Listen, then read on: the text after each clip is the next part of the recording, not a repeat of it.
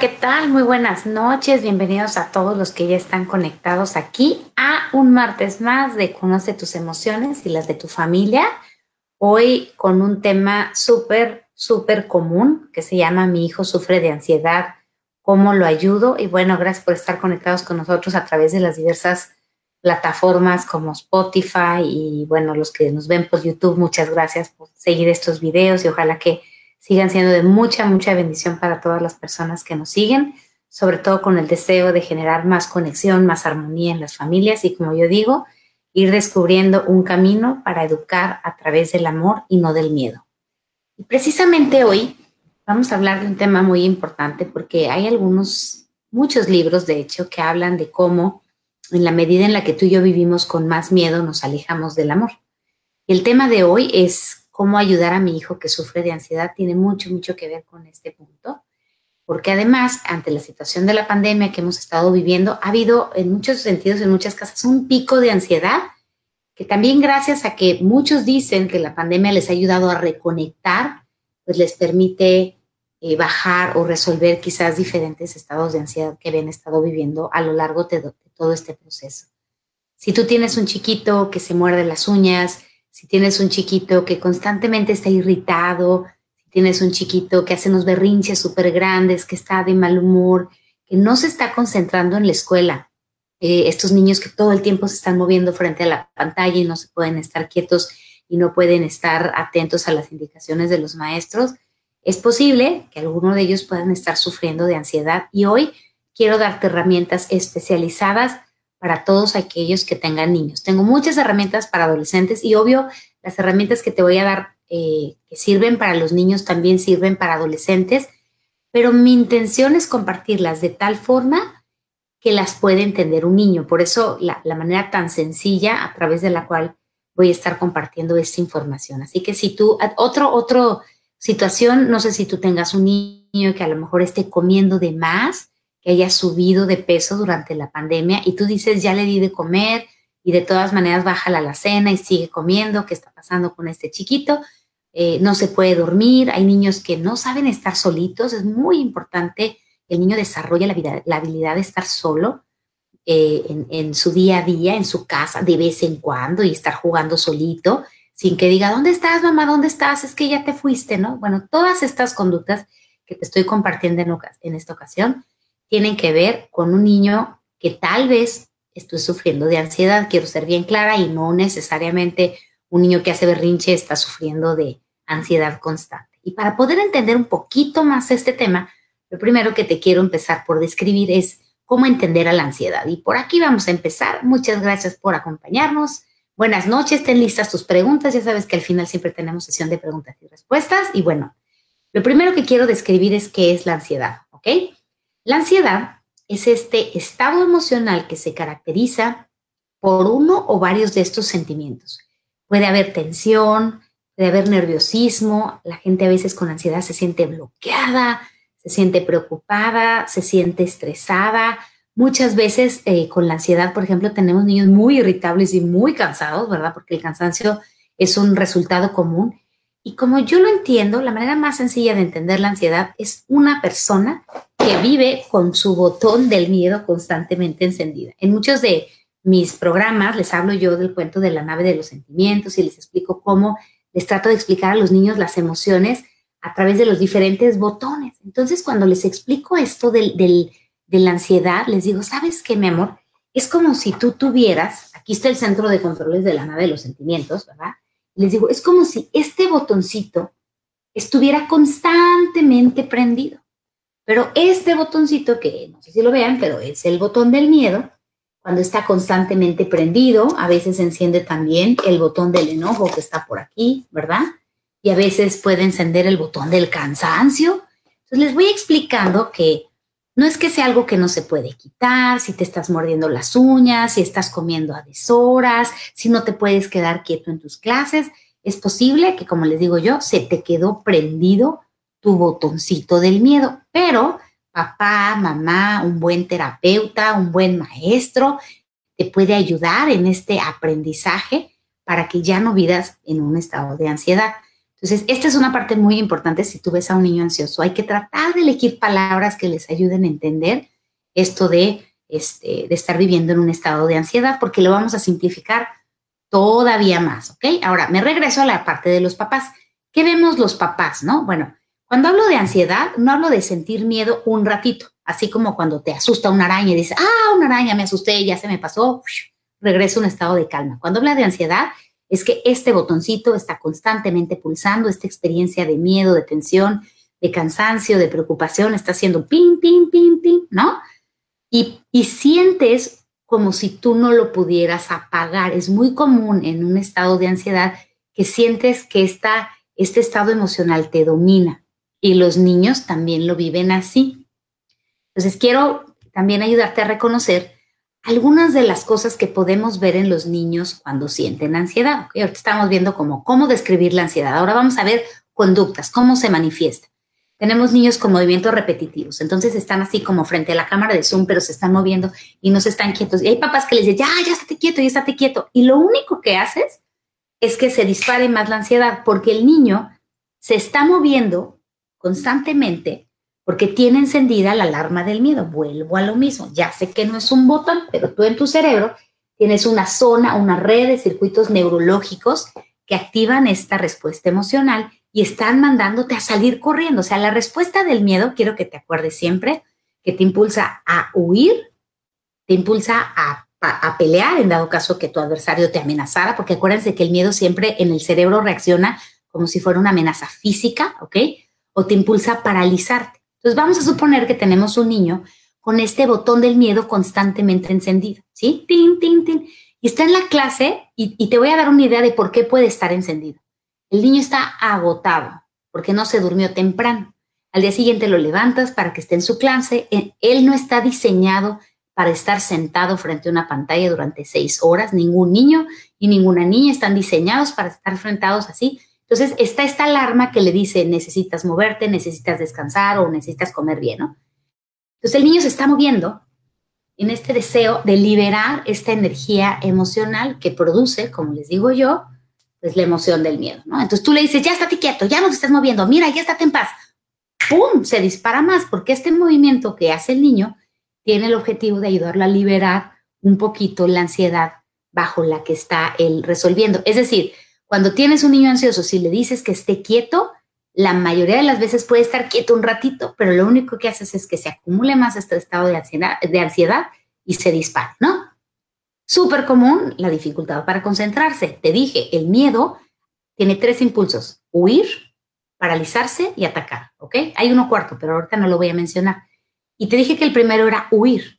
Un niño que está constantemente con el circuito neurológico del miedo encendido no tiene ganas de estar aquí huye muchas veces con la mente, sobre todo cuando siente que sus clases en línea son amenazantes, sobre todo cuando sus clases en línea lo hacen sentir inadecuado, insuficiente, etcétera, etcétera. El niño va a huir con la mente y entonces tienen dificultad para concentrarse. Tensión muscular es muy común porque acuérdense que el miedo nos prepara para defendernos también de nuestro adversario es muy común que haya preocupaciones constantes que tú dices, ¿de dónde salieron estas preocupaciones de mi niño? No tengo idea. Se está imaginando monstruos debajo de la cama o que nos va a robar un ladrón o te imaginas que te vas a enfermar, ¿no? Es, es, no es una, son varias, ¿no? O, o excesivas, ¿no? Comer cuando no tienes hambre también es otra manifestación de los niños que están ansiosos, no saben qué hacer, traen toda esta preocupación, molestia. ¿Y qué pasa? que nosotros tenemos en casa comidas altas en azúcares y cuando nosotros les damos azúcar, el cerebro, el sistema nervioso del niño libera serotonina y es un neurotransmisor que lo hace sentirse tranquilo por breves periodos de tiempo. Es decir, el azúcar y todas estas comidas hiperpalatables, ¿no? Lo que tienen es que tienen la capacidad de hacernos sentir tranquilos por breves periodos de tiempo, pero eso no, no resuelve la causa o, o la raíz de la ansiedad que está viviendo, ¿ok? Entonces, por eso muchas veces comen cuando no tienen hambre, otros se muerden las uñas, algunos en este, en este cansancio tienen berrinches explosivos, lloran con mucha facilidad y a veces ya cuando la ansiedad se vuelve como algo como a largo plazo, empezamos a ver tics, ¿no?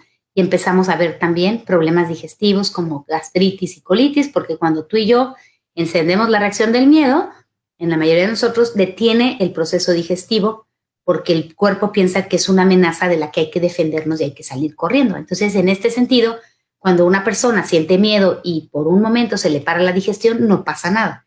Pero si vive constantemente con miedo, crea una serie de señales que no permiten que el proceso digestivo fluya como debería de fluir de manera natural. Te dejo todas estas características por si acaso ves algún chiquito que esté sufriendo de ansiedad y hoy queremos dar una serie de estrategias que he trabajado a través de mucho tiempo con niños para poder ayudar a que tu niño, en lugar de tener el botón del miedo prendido constantemente, regrese a un estado de calma y tranquilidad. ¿Listos? Entonces vamos a ir a esta siguiente parte, ¿ok? Bueno, otra de las cosas que quiero darte es que también es bien común que cuando alguien sufre de ansiedad, muchos de sus miedos pueden ser inconscientes. Quiero que te acuerdes de esto. O sea, a veces a la gente le pregunto y me ha tocado en ocasiones estar aquí en consulta y llegan mamás súper lindas y me dicen, es que vengo aquí porque mi hijo sufre de ansiedad y la verdad es que quiero que lo ayudes, de verdad, de verdad estoy muy preocupada por mi hijo porque creo que mi hijo tiene ansiedad y yo no quisiera y he hecho todo. Entonces, nada más de escuchar a la mamá, a veces nos detenemos así, como a decir, oye, pero tú cómo te estás sintiendo, ¿no? Entonces está esta parte donde a veces el papá se está viendo reflejado en el niño, está viendo que el niño tiene ansiedad, pero quizás no se ha volteado a ver a sí mismo, porque para muchos vivir en un estado de ansiedad se ha vuelto un estilo de vida. Quiero dejar súper claro que eso no es sano, uno. Dos, que si tú vives con ansiedad y trabajas en un buen proceso de terapia, la ansiedad sí se quita. No es algo que te quieras quedar por vida, pero sobre todo si lo trabajamos con los pequeñitos, les vamos a dar unas herramientas increíbles que les van a sembrar en su vida muchísima seguridad. Entonces, quiero dejar bien claro esto para que nosotros primero nos tenemos que voltear a ver. Ahora sí, vamos a empezar con por dónde empezamos con un niño que tiene ansiedad. Lo primero es lo básico, es el cuerpo humano.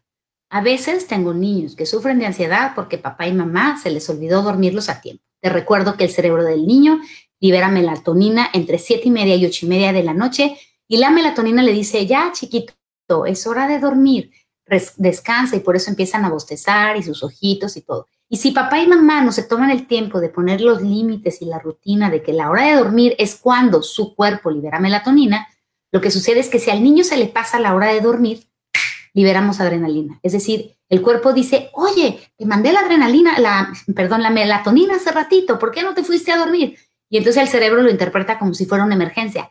No sé si les ha tocado ver a los niños chiquitos cuando están en Navidad que los papás no los dormimos a tiempo y que les da como un high que andan como locos corriendo de arriba abajo, yendo y viniendo. Bueno, porque dicen, ya agarró su segundo aire, tenía sueño entre 7 y 8 y media de la noche, el cerebro liberó melatonina, no lo lleva hasta dormir y tiene un high de adrenalina como cuando te tomas un buen shot de café expreso, así de sencillo te lo quiero compartir. Pero ¿qué pasa después del café? nos entra el down, ¿no?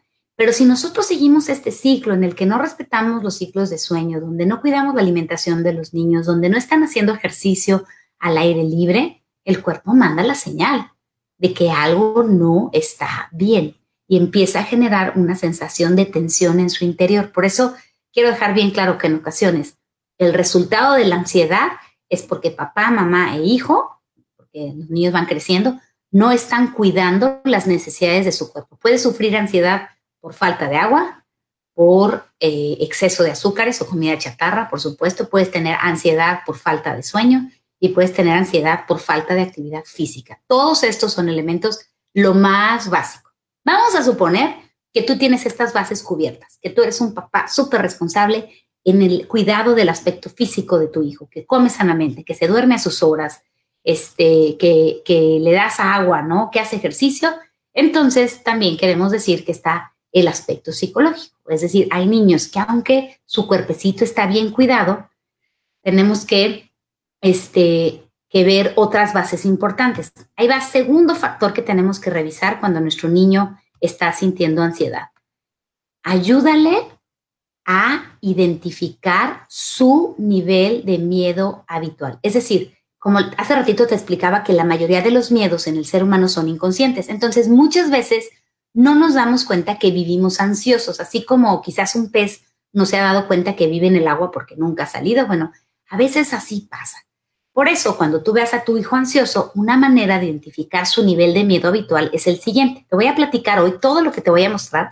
Viene en este cuento mío que se llama El secreto para vencer a Don Preocupón. Aquí vienen todas las herramientas que te voy a dar este, para trabajar con los niños. Fíjate bien lo que hemos creado. El cuento tiene un instrumento que se llama el miedómetro y el miedómetro es un instrumento gráfico que diseñé para ayudar al niño a reconocer cuál es su nivel de miedo habitual. Lo que te quiero decir con esto es que el miedo puede tener diferentes niveles de intensidad o lo podemos experimentar con diferentes niveles de intensidad. ¿Ya estamos listos? Vamos al nivel cero. El nivel cero es el nivel donde hay calma, es decir, aquí en el miedómetro estamos relajados, tranquilos, podemos disfrutar el momento, así dice en el cuerpo, es fácil concentrarme y entender lo que dicen los demás, me siento seguro, protegido y confiado. Aquí está maravilloso y se supone que es el nivel en el que más deberíamos estar durante el día, ¿ok? Nivel 1, preocupado. Y aquí dice este, este cuento, tengo uno o dos pensamientos que me recuerdan a algo que tengo que hacer o resolver estos pensamientos producen una ligera tensión en mi cuerpo, por ejemplo, ¡Ah! aún no termino mi tarea o dejé mi suéter en la escuela. Pero al resolver esta, esta preocupación, yo solito puedo regresar en el miedómetro a un estado de calma. Entonces, ok, ¿se vale estar preocupado? Sí, es natural. Ay, se me olvidó apagar el gas, me preocupo, atiendo, resuelvo y regreso a un estado de calma. Sin embargo, en muchos ambientes o familias, promovemos incrementar la cantidad de preocupaciones. Entonces vamos de una preocupación a otra. Y si nunca vuelvo a encontrar mi hotel en la escuela, y si mi mamá me regaña más de la cuenta, y si ya no me quiere mi mamá. Entonces empezamos a reunir una serie de preocupaciones, y aquí en el nivel 2 del miedómetro, me siento tenso, ya tengo muchos pensamientos preocupantes, a veces al estar nervioso me duele mi pancita o me sudan las manos, o a veces siento mariposas en el estómago me cuesta trabajo concentrarme y parece que tener mis, piernas quietas no está tan fácil.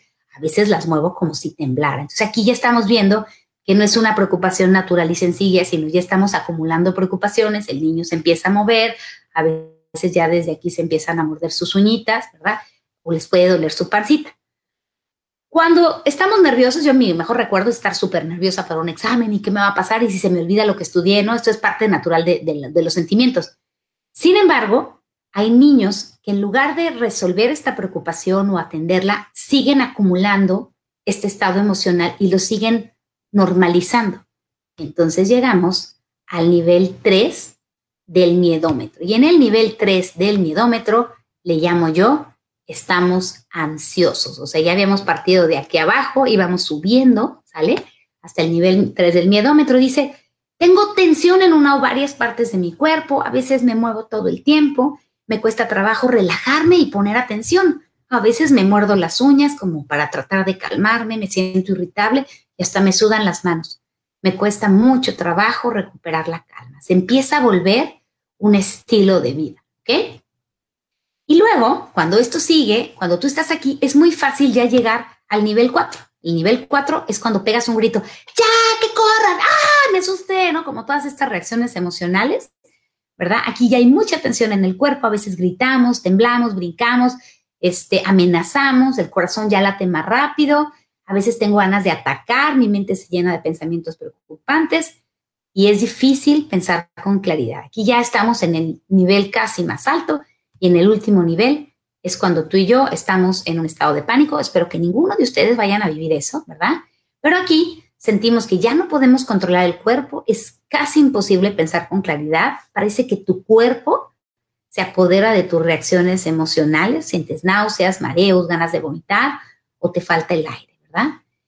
Lo importante de ir conociendo o, o, ir describiendo el miedo en estos diferentes niveles, o lo que yo he encontrado con los niños, es que con facilidad a la hora de enseñarles el miedómetro, los niños pueden hacer un ejercicio donde ellos van identificando generalmente en qué botón viven ellos, ¿ok? Los vamos impulsando a reconocer. Lo primero que tenemos que hacer con un chiquito que esté ansioso, si queremos enseñarle a él a manejar sus emociones, es que él se haga consciente, ¿sí? De estas experiencias emocionales y sobre todo del nivel del miedómetro. ¿Para qué nos sirve esto a todos? En mi experiencia muchas veces no nada más es el niño quien se da cuenta que vive en un estado de ansiedad, sino que a la hora de hacer un ejercicio donde vamos reconociendo eh, cómo nos sentimos, ¿verdad? Viene un juego súper padre donde mamá e hijo van registrando el nivel del miedo, ¿sí? Y tú lo puedes hacer en tu casa, lo haces durante un fin de semana y le preguntas hasta qué nivel sientes que por lo general está tu experiencia de miedo, ¿no? La sientes muy constante o a veces se te va, ¿no? Y entonces vamos haciendo estos procesos de autoobservación, que es lo primero para poder ayudar al niño a hacer un proceso consciente de manejar su ansiedad de, manera inteligente, ¿sí? Tres, aquí es donde el papá tiene que identificar si tú tienes ansiedad, no vas a poder ayudar a tu hijo a relajarse, ¿sí? Si tú estás viendo que tu hijo tiene problemas de ansiedad y quieres ayudarlo, primero es tu responsabilidad poder bajar en estos niveles del miedómetro, ¿verdad? Oye, yo quiero que mi hijo no sea ansioso, pero yo vivo ansioso.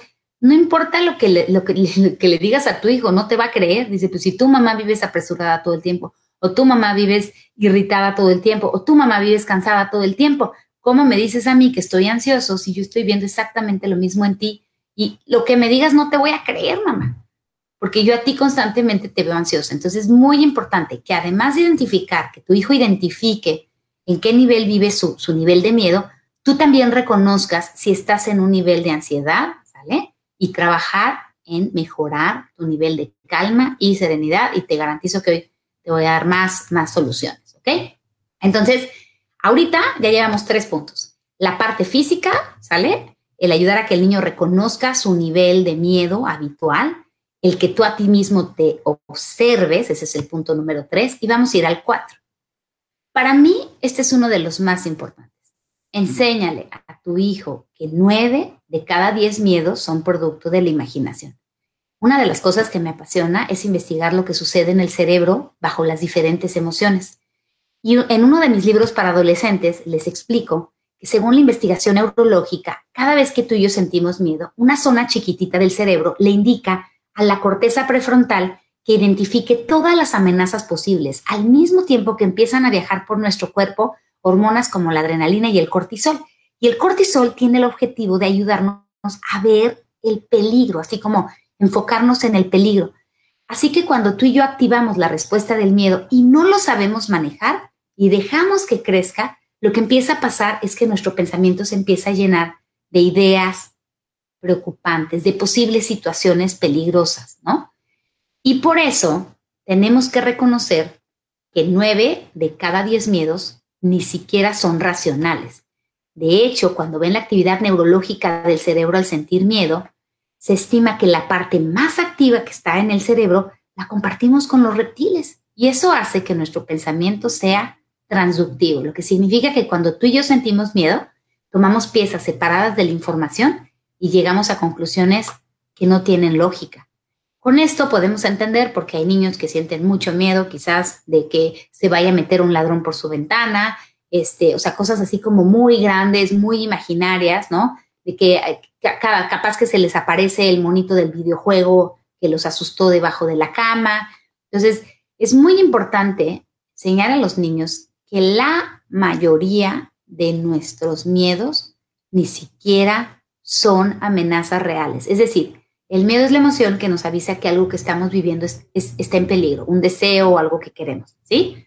Y sobre todo se activa cuando sentimos que nuestra vida está en peligro y nuestras necesidades físicas y emocionales.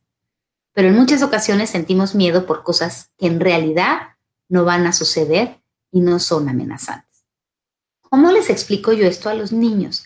Pues la mejor manera de encontrar esta, de encontrar un, camino para explicarles precisamente fue a través de la historia del secreto para vencer a Don Preocupón. Don Preocupón es un personaje, así viene en el cuento, súper travieso, que se divierte encendiendo los botones del miedo que están en el cerebro de los niños. Y esto es porque él encanta atrapar las maripositas del estómago, ¿sale? Este, que sienten los niños y, se divierte cuando los niños están temblando y le da cosquillitas. Entonces, él es un ser así como muy travieso, así les explico a los niños. Y los invito a vencer a Don Preocupón, es decir, a un niño que vive ansioso, siempre aquí en el consultorio le digo, tú y yo vamos a jugar a vencer a Don Preocupón. ¡Ah! ¿Quién es Don Preocupón? Es un personaje muy travieso que le encanta encender los botones del miedo, eh, porque él se divierte con eso, como cuando le dices a alguien, ¡bu! y tú te diviertes, bueno, algo así es este personaje, ¿no? Entonces les voy enseñando que Don Preocupón se dedica, porque esta es una historia, este es un cuento, aquí estoy presentando los conceptos del cuento, pero Don Preocupón, hay un niño que se llama Leonardo en el cuento y le, le decía pensamientos así preocupantes, pero son pensamientos irracionales, así como tus papás no van a venir por ti a la escuela, cuando te pares enfrente de todos en la presentación de la escuela, se te va a olvidar todo, eh, seguramente nadie va a querer jugar contigo en el recreo, ¿sí me explico? Entonces, son todos estos miedos irracionales de, del don preocupón, porque don preocupón nada más está haciendo travesuras, ¿ok? Entonces, con este personaje, los invito a los niños a ganarle a don preocupón y de verdad que se vuelve un proceso súper divertido y de mucho, mucho aprendizaje. Con estos conceptos es como yo le enseño a los niños a distinguir de lo que yo llamo un miedo racional o un miedo irracional. Solo que, en el caso de los niños, como esa palabra es muy grande, en el cuento les digo que hay que enseñarle a sustituir los, los a, a perdón, acabar con los miedos falsos. Es decir, le llamamos miedos falsos cuando sientes miedo y en realidad esto es producto de tu imaginación y le llamamos miedos verdaderos cuando sientes miedo y realmente estás enfrentando un peligro real. Entonces, la primera parte consiste en guiar a los niños a reconocer cuáles de sus miedos son falsos. En uno de mis programas para las escuelas tengo un laberinto así y los niños van caminando por ese laberinto y hay diferentes miedos y de verdad lo he hecho con grupos de tercero primaria, de cuarto primaria y les digo, ustedes me van a decir de estos miedos que voy a ir leyendo aquí, cuáles son falsos y cuáles son verdaderos. Es decir, cuáles sí representan un peligro real y cuáles no. Y no saben qué padre los niños tienen esta capacidad de empezar a distinguir. Es decir, es muy importante enseñarle al niño a hablar de sus miedos, a reconocerlos, que será toda la primera parte, ¿no? ¿A qué le tienes miedo, mi amor? ¿Qué te tiene tenso? Mami, la verdad es que estoy cansado, ¿no? Y aquí puede ser desde enseñarlos a sustituir estos pensamientos, y ahorita te voy a decir cómo, o sencillamente a dialogar, ¿no? Hace muchos años me tocó trabajar con un chiquito que tenía mucho miedo de estar solito, pero mucho, mucho miedo de estar solito, ¿no? Entonces siempre que se iba su mamá, e, él lo seguía y tenía mucho miedo de estar solito en la noche. Entonces una de esas citas así bien bonitas con los niños, le dije yo al niño que si me podía platicar bien, bien de qué se trataba su miedo, ¿no? Y entonces el niño me explicó que había un monstruo, ¿vale? Y le dije, a ver, vamos a dibujar tu monstruo, ¿no? Y entonces el monstruo lo dibujamos así. Me dice, se parece un pulpo. Le dije, ah, perfecto. Y en un pizarrón que tengo, le dibujé al pulpo, ¿no? Le dije, ¿qué es lo que más te da miedo de este monstruo? Y me dice, que tiene siete ojos. No, le dije, pues le voy a poner los siete ojos. Entonces ahí me tienen a mí dibujando a este, a este personaje, le puse ojos, pero ¿qué creen que hice? le puse unos ojos bien tiernos al, muñequito, ¿no? Y le digo, ¿ya viste el muñequito? Y precisamente este chiquito fue uno de estos chiquitos que me inspiró a escribir este cuento. Fíjense, este, en este cuento viene precisamente esta imagen. Entonces yo le dibujé algo así. Digo, aquí ya lo ilustramos así para, para hacer un libro, ¿no? Y le dije, ¿ese, ese es el, el, el que te da miedo? Sí. Y le dije, oye, ¿y qué quiere este monstruo, no? Y me dice, no sé. Y le digo, ¿tienes algún nombre? Y cuando lo volteé a ver, el, monstruo que él se imaginaba, me dice, se llama pulpito. Imagínate, el monstruo tenebroso se llamaba pulpito, ¿no? Entonces empezamos a platicar acerca de su miedo, ¿no? Le dije, oye, cuando estás solas con el monstruo, ¿qué quiere el monstruo?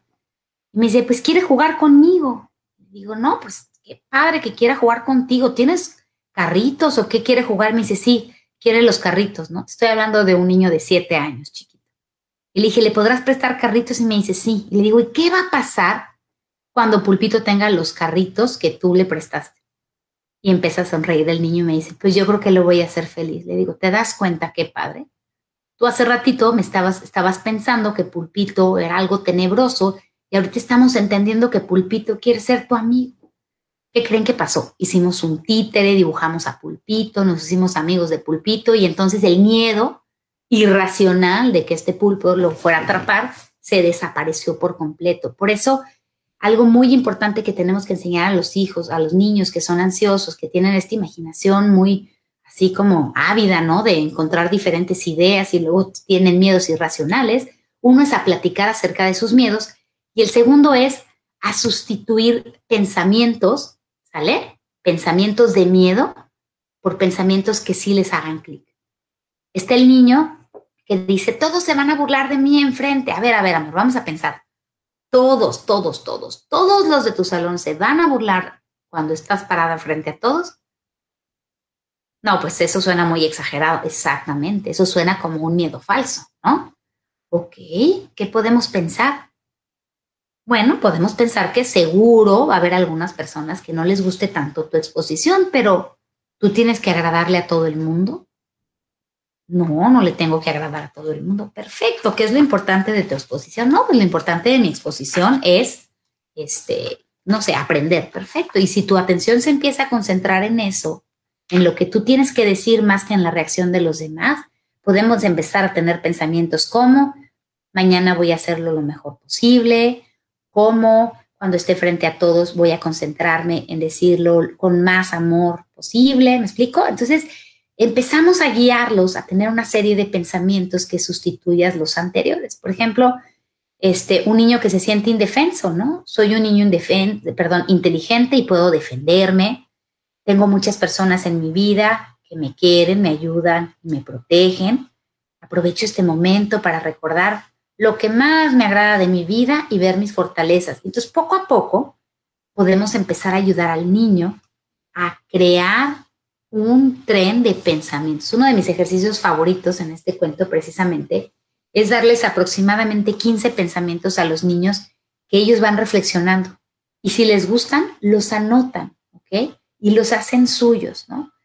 Para que a la hora de irse a dormir, que muchas veces es cuando muchos enfrentan sus miedos, ellos mismos aprendan a tranquilizarse a través de crear un tren de pensamientos positivos. Por eso es muy importante que si tu hijo sufre de miedos irracionales, es importante ayudarlo a sustituirlo por pensamientos racionales que le den más calma, más tranquilidad y más seguridad.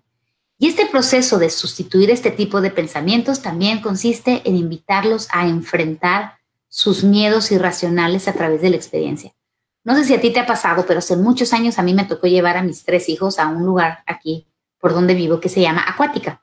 Y Acuática es un parque acuático súper padre y yo estaba súper emocionada porque por fin iba a poder llevar a mis tres hijos así con toda mi familia, porque mis hijos se llevan muy poquitos años, entonces me esperé mucho para poder salir a parques todos juntos. Y estaba feliz porque a mí me encantan las, este, las resbaladillas de agua, ¿no? El caso es que llegamos, ya dejamos todo como en una banquita y mis tres hijos y yo este, nos fuimos a ver las resbaladillas. En ese momento, cuando mi hija más chiquita, que en ese momento tenía ocho años, vio una resbaladilla como esta que te estoy enseñando aquí, se quedó paralizada y me dijo, mamá, yo no voy a subirme a nada hoy, me voy a quedar solo en la alberca de los bebitos. Y yo en mi cabeza dije, ay, no, qué aburrido. Seguro se van a ir mis hijos con su papá, ¿no? Y se la van a pasar súper padre los grandes y me voy a quedar con la chiquita en la alberquita. Entonces le di, la traté de convencer, o sea, le dije, mira, mi amor, piensa que estás segura, que sabes nadar, bueno, muchas cosas. Traté así como de echarle todo el, todos los pensamientos positivos y mi hija estaba así. No, no me voy a mover de aquí. Entonces le entendí y le dije, bueno, entiendo que te da mucho miedo subirte a esta resbaladilla porque tu imaginación te está haciendo imaginarte que cuando estés ahí van a pasar cosas feas. Pero para este tipo de cosas nos sirve mucho ser valientes. Hay algo que podría hacer yo por ti para que encontraras el valor dentro de ti, la motivación para subirte a la resbaladilla. Se queda pensando y me dice, no. Y yo, híjole. Y luego a los, no sé, tres segundos me dice, bueno, sí, me dice. Sí me animaría, pero me va a costar mucho trabajo. ¿Te acuerdas una muñequita que vimos en tal tienda? Entonces me acordé de una muñequita que quería así chiquita, ¿no? Que costaba como 10 dólares en aquel entonces. Y entonces le dije, vamos. No les miento, ¿eh? Íbamos en la fila con la llantita, porque cada quien iba arrastrando su llantita. Y mi hija iba llorando, así iba llorando, ¿no? Con su, con su llantita. Y este, y le decía, ¿estás bien? Y me dice, sí, pero es que tengo mucho miedo. Es decir, toda la fila tuvo muchísimo miedo. me dice, pero también quiero mi muñequita. Entonces estaba ella en esta guerra interna, ¿no? De decir, sí puedo porque tengo un objetivo, quiero mi muñeca, pero tengo mucho miedo. Me acuerdo que la suben, se echa por el tobogán y luego era como de turnos. Entonces, después de ella seguí yo y yo me fui atrás de ella y me dio mucha ternura porque cuando se echó, lo primero que escuché fue, ¡yuhu! Así como de qué felicidad, ¿no? Nos bajamos, llegamos al final de la alberca.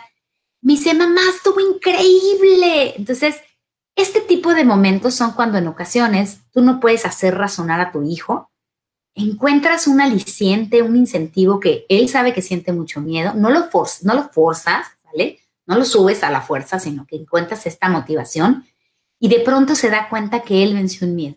Y estos son excelentes momentos para hacerles ver que muchas veces la mayoría de nuestros miedos son producto de nuestra imaginación. Ella se imaginaba algo terrible y fue la más feliz el resto del día subiéndose a todas las resbaladillas en el parque. Muy, muy importante en esto, porque si nosotros en el momento que dicen que no solo porque les da miedo y no buscamos este camino para que lo venzan, los vamos enseñando a acumular cada vez más miedo. Súper, súper importante. En ocasiones, papás, los miedos tienen razón de ser, lo que significa que hay una amenaza real. Es decir, está el niño y te dice, mamá, es que estoy muy nervioso porque estoy en mi clase de matemáticas y, tengo miedo de reprobar.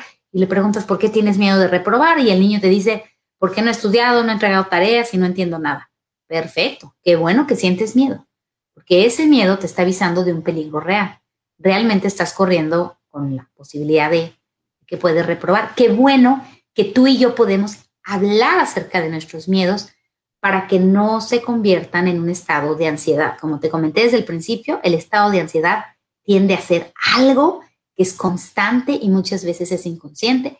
Y aquí lo que tenemos que hacer es un plan de acción. Importantísimo enseñar a nuestros hijos a que hay miedos que son producto de un peligro real y necesitamos invitarlos a actuar para resolverlo. Es decir, ante un peligro real, es así como si tu hijo tiene miedo de reprobar matemáticas porque no ha cumplido con las tareas, pues no le vas a decir, ay, ponte a pensar que el mundo es bonito, ¿no? Al contrario, es momento de actuar, ¿no? Entonces es muy importante enseñar a nuestros hijos esta diferencia, el miedo falso, el miedo verdadero, la diferencia de cómo manejarlos, porque no queremos que nuestros hijos vivan así. Quiero decirte que Goldman en su libro Inteligencia Emocional nos dice, el temperamento no determina el estado emocional de una persona por el resto de tu vida. Es decir, sí es cierto que hay niños que por su naturaleza y su biología experimentan miedo, nerviosismo y preocupación de manera más recurrente o más continua.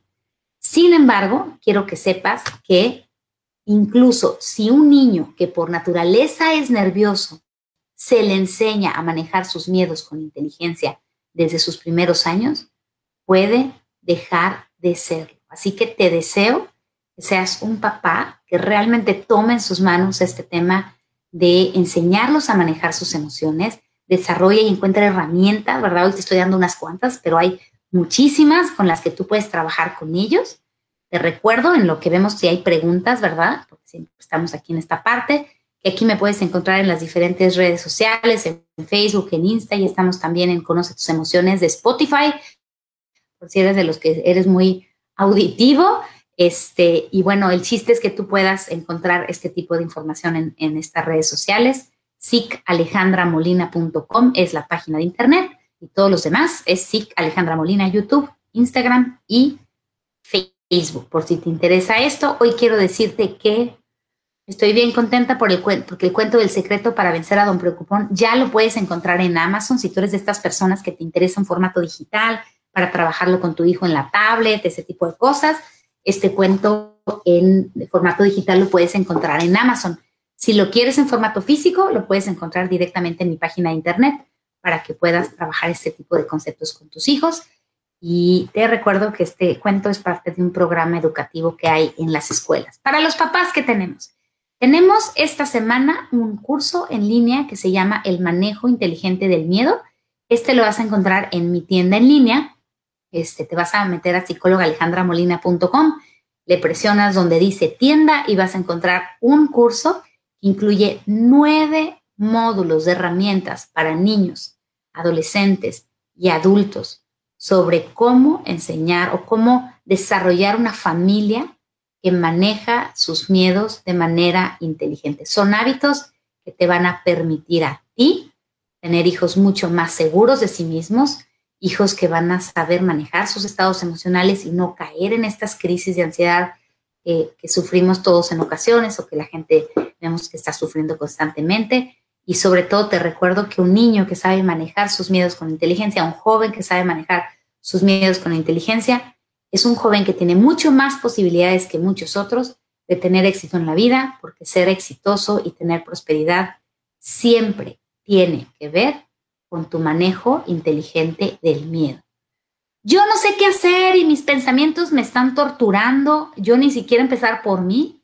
Si te gustan las meditaciones, para mí han sido una gran herramienta para enseñar a mucha gente a, manejar sus emociones. En el canal de YouTube mío, ahí en SIC Alejandra Molina, vas a encontrar esta meditación que está padrísima, se llama Meditación para liberar la ansiedad antes de dormir. Con esto estoy tratando de abarcar niños, adolescentes y adultos. Ya sabemos que tenemos este programa de Conoce tus emociones pero si te interesa eh, esta noche, esta misma noche, si eres un papá que siempre tiene estos pensamientos que no lo dejan pensar, que lo atormentan, meditación para liberar la ansiedad antes de dormir puede ser de gran ayuda para empezar a crear un tren de pensamientos positivos. Ahora sí, vámonos a las preguntas. Vamos a ver dónde están las preguntas. Voy a ir por aquí. Ok, Mónica Riquet, tengo una por aquí. Dice, hola Alejandra, tengo una pequeñita de nueve años que tiene ansiedad, todo el día pide comida, dice que se muere de hambre. Este, sin embargo, no come.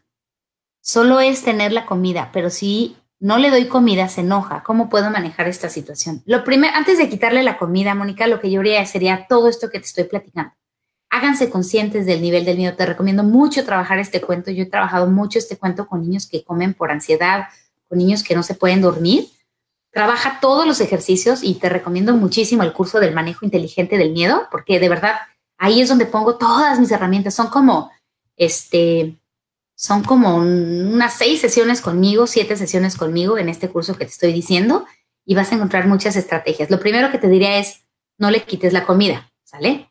Lo primero que te diría es, encuentra la raíz que hace que ella vaya por comida. Y la raíz es que tu hija tiene un botón del miedo, como les digo a los niños, constantemente encendido. Y esto se relaciona con un niño que tal vez no ha detectado que constantemente está preocupado, tal vez está cansado. O sea, todas las bases que, que estuvimos tocando hoy, te invito a tenerlas presentes porque quitándole la comida no vas a resolver el problema. La raíz de la conducta de tu hija reside en el estado emocional y visto desde manera gráfica, tenemos que lograr que este estado emocional de miedo que está en ella pase a un estado de calma, ¿sí? Del botón del miedo al botón de la calma. Y esto solo lo vas a lograr si guías a tu familia a manejar el miedo con inteligencia. Te recomiendo todo lo que platicamos hoy. Ayúdale a platicar de sus miedos, a identificarlos, a el nivel del miedo en el que está, ¿sale? A ver dónde está, a lo mejor si no está durmiendo bien, si no está descansada, si, si no está comiendo sanamente, muy importante que no haya en la despensa miles de azúcares, porque eso genera un ciclo de ansiedad terrible, importantísimo el elegir los alimentos. Y te recomiendo muchísimo el tema del manejo inteligente del miedo y trabajar con ella este, este cuento que te estaba platicando. A mí me ha ayudado muchísimo con los niños a manejar la ansiedad incluso cuando comen por ansiedad. ¿Sí? Vamos a ver si hay más preguntas. Aquí estoy yéndome para abajo. Creo que no hay más preguntas. Hasta aquí veo puras muchas gracias. Vamos a dejar esto. Aquí está, aquí está. Ok, dice, buenas noches. Tengo una niña pequeña de 10 años, se muerde las uñas de las manos y últimamente comenzó con las uñas de los pies. Eh, aquí estamos hablando de, ok, lo, único que me estás diciendo en esta pregunta, eh, es esta, es de Ana Yancy. ¿Cómo estás, Ana Yancy? Muy buenas noches. Es exactamente lo mismo. Aquí estás pasando de un nivel de ansiedad a lo mejor moderado a uno más elevado. Te voy a contestar lo mismo que a la persona pasada. La raíz no es decirle no te muerdas las uñas. La raíz es reconocer el estado emocional que la hace que muerdan las uñas. Y tú tienes que encontrar cuál es la raíz de ese miedo, ¿no? está cansada, se siente molesta, vive en un entorno estresado, sus pensamientos son constantemente estresantes, tiene una mamá que está constantemente estresada, hay muchos gritos en casa, ¿no? A veces la ansiedad de los niños tiene que ver con muchos miedos. Es importante reconocer su entorno, ya que recorremos el entorno, entonces volvemos a ellos y decir, se me hace que en casa todo esté en paz, tal vez esto es producto de tu temperamento, te voy a ayudar a que manejes este estado emocional y poco a poco cada día, princesa, que tú tengas más prendido tu botón de la calma, Vas a sentir menos necesidad de liberar tu ansiedad a través de las uñas. No te olvides también de que descanse, de que coma sanamente y de que haga ejercicio. Tengo aquí, dice, me interesa, acá tengo otra pregunta, a. Show, dice, me interesa el libro este, viene apoyo o guía para los papás, los llevamos adecuadamente. El libro viene con instrucciones, el ABC de qué hacer, ¿ok? Entonces, si tú te apoyas de este live, que además este live lo suben a YouTube la próxima semana, si tú te apoyas de la información de este live y aparte en el libro, en el libro vienen todas las actividades para trabajar con él y cualquier duda, si te atoras, me puedes mandar un mensajito y te digo qué hacer, ¿no? Esa parte están todas las bases cubiertas y te recomiendo mucho complementar este tema del libro con el curso. Pero independientemente del curso, el libro funciona. Lo he usado con muchos chiquitos y ahora me toca capacitar a muchos terapeutas con este material para que aprendan este camino de manejar el miedo de forma divertida, ¿no? Así le llamo yo. Con los niños hay que divertirnos. Gracias, este, yo Kazan. Tengo a Marilu Silva, dice, tengo un niño de temperamento muy fuerte, pero a la vez tiene muchos miedos y siempre se muestra inseguro de él. Si tú me dices que tiene temperamento muy fuerte, yo creo que en el caso de él, primero trabajaría el manejo inteligente del enojo, ¿sale? Ahí también tenemos un curso en la página de internet que se llama el, el, manejo inteligente del enojo, porque el manejo inadecuado del enojo genera mucha ansiedad. Es decir, el niño cuando me dicen tengo un temperamento fuerte, asumo que hace berrinche con facilidad, ¿me explico? No está razonando su estado emocional de enojo. Entonces yo aquí con él empezaría al revés. Empezaría por enseñarle a manejar, no nada más a él, sino a la familia sobre el manejo inteligente del enojo. Y esto todo viene a través en un curso por internet que tengo en línea, donde enseñas al niño a reconocer si su enojo es racional o irracional, lo enseñas a manejar el enojo a través de cinco pasos, este, lo enseñas a él a poder hablar de su enojo con respeto y cariño, y también vas eliminando o sea, hay, una cosa que se llama un enojo racional, que es cuando realmente el niño está viviendo una injusticia y lo tiene que poder expresar, expresar y resolver. Y hay un enojo irracional, que es cuando está viviendo un berrinche. Entonces es diferente el manejo que le das, ¿sí?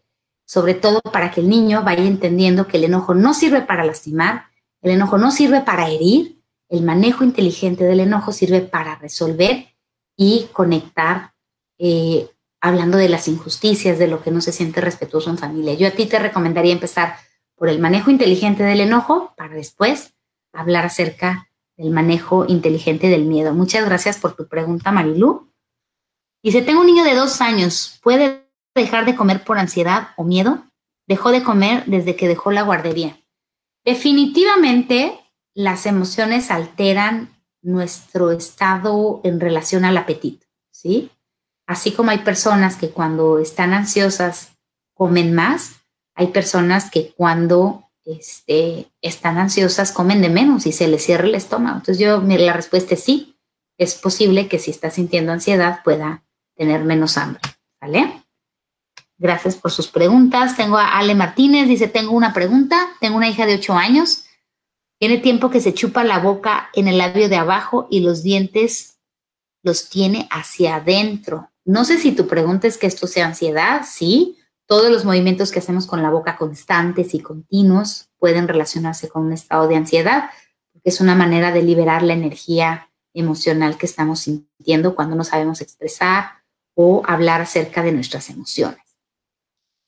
Hola, mi hija de tres años es muy dependiente de mí y cuando se aburre me dice, ¿y ahora qué hacemos? ¿Es normal? Sí, es totalmente normal. Tienes una niña de tres años, está muy chiquita. Obviamente el camino es ayudarlos a que se vayan haciendo independientes poco a poquito, pero esta independencia se tiene que hacer de manera gradual. Sobre todo si tienes una niña que es una hija única y está acostumbrada a que tú todo le resuelvas, vas a tener una niña dependiente de ti, ¿no? Si tú todo el tiempo estás jugando con tus hijos, yo siempre digo que es padre jugar con los hijos y que hay que jugar con ellos, pero eso no significa que el hijo tiene que sentir que de, ti depende su diversión, ¿no? Entonces es muy importante que los niños tengan tiempo de juego para sí mismos, tiempo de juego en familia, ¿sale? Juego libre y juego dirigido, pero sobre todo cuando nosotros les resolvemos todo o constantemente los estamos divirtiendo, el niño inconscientemente genera la expectativa de que papá necesite estar ahí para divertirnos y eso tampoco es sano. Mi recomendación es que empieces a hacer un desprendimiento gradual donde cada vez más puedas ver a tu hija que juega ella solita, ¿ok? Que resuelva más las cosas por sí misma. Dice el Gaby, dice, tengo dos niños, una niña de cinco y otro de cuatro. Hace unos días empezaron a asustarse. No puedo dejarlos en el carro, no me dejan ir al baño. Si escuchan que cierro la puerta, con seguro lloran bastante al principio. Ni siquiera me dejaban bañarme con la puerta cerrada. Al principio lo regañaba bastante, pero opté por hablarle calmadamente. Sin embargo, siguen con miedo. Ok, súper bien, Gaby, que optaste por, por, hablarles con tranquilidad, ¿ok? Eso punto para ti.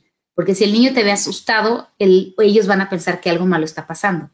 Si tú estás tranquila mientras ellos están angustiados, el niño puede pensar quizás lo que estoy haciendo es una exageración o, todo no debe estar tan mal, puesto que mi mamá está tranquila.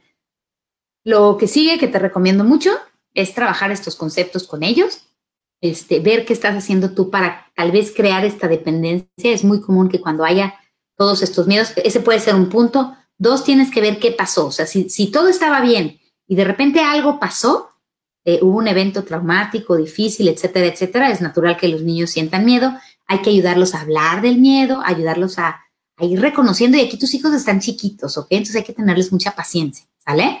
Este, si este miedo es imaginario o es un miedo, este, que realmente sí hubo una amenaza real, ¿no? Eh, como me ha tocado en ocasiones, ¿no? Me ha tocado algunas familias que viven asaltos o cosas mucho más serias. Entonces con los niños hay que trabajarlo de manera distinta, ¿no? Ya cuando hay un miedo muy, muy intenso porque vivieron un, un ataque personal, vivieron una situación que los desbalanceó, no vayas a trabajar este, este cuento, ¿no? Vas a trabajar ya de manera profunda con ellos para ir resolviendo este miedo que tuvo una base real, como puede ser un ataque que puedan vivir los niños o una situación traumática que los papás se golpeen, digo, hay historias así, este, pues, de diferentes situaciones en las que los miedos, sí, los niños sí están experimentando un miedo basado en una realidad y esto sí te recomiendo mucho que los lleves a un terapeuta para que los vaya guiando. Si realmente no pasó nada, así, nada, nada, este, que digas, ay, no pasó nada, nadie se metió a mi casa, no vivieron ningún evento traumático, de nuevo te recomiendo mucho las herramientas de esta noche, junto con el cuento que estuvimos platicando y el curso, te va a servir muchísimo. Mi hijo tiene siete años y no puede dormir si no hay alguien en su cuarto, dice Ana Gallardo. Este, incluso no puede estar solo en el piso de arriba. Tenemos que dejar de hacer todo para acompañarlo. Desafortunadamente ya perdí la paciencia y me desespera y se enoja este, pues dejar de hacer trabajos y ocupaciones. De nuevo, Ana, eh, te recomiendo lo mismo, ¿no? Hay que trabajar con tu hijo, hay que dialogar acerca del miedo, hay que enseñarlo a distinguir la, diferencia entre un miedo racional y uno irracional. Y de hecho, aquí en el cuento viene un ejercicio que hago mucho con los niños que no se pueden dormir, ¿sí? ¿Qué te voy a platicar? Tengo un niño que no se puede dormir porque en la noche se imagina cosas como, ¿no? Este, me van a dejar solo, me voy a quedar aquí solito desprotegido. Y en la página 32 viene el ejercicio de los pensamientos que tienen que ir repitiendo los niños. Entonces tú lo dejas en su cama y le dices, antes, ya me voy a ir, pero antes de que me vaya, te voy a dejar con unos pensamientos lindos. ¿Ya estás listo? Los vas a repetir conmigo. Le dices, respira hondo, Vas a pensar, tengo muchas personas en mi vida que me quieren, me ayudan y me protegen. Y le pides al niño que lo repita. Exhala y siente ese pensamiento. Vamos a, leer otro, ¿ok, mi amor? Va, soy un niño fuerte con el poder de vencer mis miedos. Inhala y exhala. Ahora tú, mi amor, me lo vas a repetir, ¿sale? Y otra vez, ¿no? Ahí viene el otro. Amor, en este momento me permito sentir amor y agradecimiento por mi mamá. Inhala el amor por tu mamá, exhala el agradecimiento por tu mamá. En mi vida hay cosas divertidas y buenas y ahora mismo las recuerdo. Entonces, todos estos pensamientos vienen aquí, son muchos, te estoy diciendo algunos, ¿no? Entonces, ¿qué pasa? Que el niño lo empiezas a llevar a que enfoque su atención en otra situación que no sean las preocupaciones que tiene y lo vas ayudando a lo dejas y le dices, ¿cuál de estos pensamientos te gustaron más? Y ellos van a escoger dos, tres o cuatro. No se acuerdan de muchos porque son chiquitos. Entonces, ese pensamiento que te di lo vas a repetir muchas veces hasta que te quedes dormido. Y tú te retiras. ¿Sale? Y te vas a retirar con la tranquilidad de que ya le diste herramientas para no estar asustado. Y ahí te voy a recomendar mucho un live que hicimos hace algunas, algunos meses, lo vas a encontrar tanto en YouTube como en Facebook, que dice cómo ayudar a que mi hijo se quede dormido en su cama. Si tienes una situación de ansiedad por lo que me estás describiendo, te recomiendo mucho trabajar este cuento, te recomiendo mucho el, curso del manejo inteligente del miedo, porque a ti como mamá te va a dar seguridad sobre lo que tú estás haciendo para enseñar a tu hijo a manejar sus miedos con inteligencia. Por eso digo que esta combinación es fabulosa para sentirte tú con la seguridad de guiar a tu hijo en su mundo emocional. Carlita dice que su hija de tres años es muy dependiente y quiere que yo le resuelva su aburrimiento diciendo, ¿ahora qué hago? Creo que esa ya, ya lo, la dijimos, esa ya está. Este, luego tengo a Car Marín. Hola, mi niña de tres años a veces se enoja y grita demasiado. Intento quitar el no a todas las cosas que le digo, pero a veces no puedo. A ver, a ver, este, no se trata de no decirles que no para nada, o sea, él no sirve para ciertas cosas, no sé, algún autor escribió un libro que dijo que nunca había que decirles que no a los niños y yo que les digo, a ver, una cosa es que no les digas que no para todo y otra cosa es que no les digas que no, pero lo que sí es muy, muy útil es decirles las reglas en positivo, ¿ok? Independientemente de que les digas las reglas en positivo, acuérdense lo que veíamos algunas, algunas eh, martes anteriores. Yo les decía, todas las reglas tienen que tener un porqué y tienen que tener una consecuencia que le permita al niño aprender de su decisión. Entonces, cuando tú le dices, ¿sabes qué, mi amor? Este, ahorita estás muy enojada y ya perdiste el control, vamos a hacer un tiempo fuera. Y en la niña que tiene tres años, la vas a dejar tres minutitos hasta que se tranquilice, respira, inhala, exhala. Y ya que estés tranquila, platicamos. Porque tú y yo no podemos hablar cuando estamos enojados. Para eso sirve el cuento que tengo de la derrota del señor enojo y precisamente el curso que se llama El manejo inteligente del enojo, porque te va dando una gran pauta de lo que puedes ir haciendo cuando tu hijo está en proceso de aprender a manejar su enojo. Y te recuerdo que tu chiquita tiene tres años, así que te queda todo un proceso, ¿no? Para poder manejarte a ti misma. Para eso son mis cursos en línea de los papás para que tengan esta seguridad de decir, ah, ok, tengo un cuento, pero aparte me dieron toda una escuela para padres en línea sobre el manejo inteligente de las emociones y tengo más seguridad sobre qué puedo hacer. Ya llegamos a los adolescentes, buenísimo, creo que ya vamos a acabar. Mi hijo de 15 años se muerde las uñas, lo he llevado a terapia, pero no lo supera. Eh, te repito lo mismo, la raíz de que una persona se muerda las uñas está en un estado de ansiedad no resuelto. Entonces, si ha ido a terapia y no lo supera, es que no han sabido resolver la ansiedad o el estado de ansiedad en el que él está viviendo. Creo que ese es lo más importante. Como tiene 15, yo sí le preguntaría, mi amor, ¿tú te quieres seguir mordiendo las uñas? Y si te dice que no, entonces le dices, ¿quieres que seamos aliados? Porque a veces se están mordiendo las uñas porque nosotros les estamos diciendo que no se las muerdan. Y aunque tenemos razón, a los 15 años tu hijo tiene que querer, eh, junto contigo, dejar de morderse las uñas. Ese es el primer paso. Si tu hijo quiere dejar de morderse las uñas. Y dos, encontrar la raíz y resolver sus miedos, porque muchas veces detrás de morderse las uñas no hay un miedo, sino varios miedos inconscientes que no se han resuelto. Eh, y tengo a Alejandre una pregunta. ¿Cómo le hago para que mi hija deje de chuparse el labio? Antes la regañaba mucho, pero ahora solo le digo, esto creo que ya lo vimos. Todas estas preguntas ya están aquí. Y bueno, me voy a Dice, es posible, creo que esa es la última, es posible que un adolescente al empezar a enfrentarse a la vida de más responsabilidades le cause ansiedad, por supuesto. Claro que es posible que un adolescente al enfrentarse a la vida le cause más miedo. A todos nos puede pasar, insisto. Todos podemos sentir miedo al enfrentarnos a más responsabilidades. Pero cuando le enseñamos al adolescente a manejar el miedo con inteligencia, entonces va resolviendo estos miedos y estas nuevas responsabilidades que inicialmente lo sacaron de su zona de confort, se van a volver parte de su día a día y poco a poco ese miedo desaparece. Siempre le explico a la gente, en el manejo inteligente del miedo no se trata de no sentir miedo, Se trata de que cuando yo experimento miedo, tengo una serie de herramientas que puedo seguir para resolver esta emoción de manera inteligente. No sé si han escuchado, pero yo nunca estoy diciendo que controles tus emociones, porque para mí, cuando me hablan de controlar las emociones, me imagino, a lo mejor estoy equivocada, pero me imagino a una persona que tiene encendido el botón del miedo y está tratando de controlar y así, así, como que todo está bien, sí, sí, amiga, todo está bien, todo, todo, todo, todo está bien, ¿no? Y en realidad pues no todo está bien, porque tiene este botón del mío prendido. Y entonces, en lugar de decir, a ver, miedo, ¿qué me estás queriendo comunicar? A ver, miedo, ¿este peligro que me estás queriendo comunicar es real o es imaginario? Lo voy a platicar con alguien, porque tal vez alguien me da una perspectiva y me deja ver si es imaginario.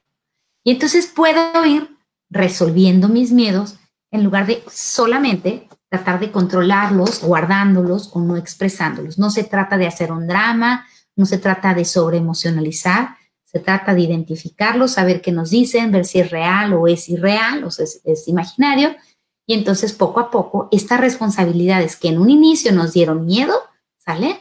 Se vuelven parte de los miedos superados o los miedos del pasado.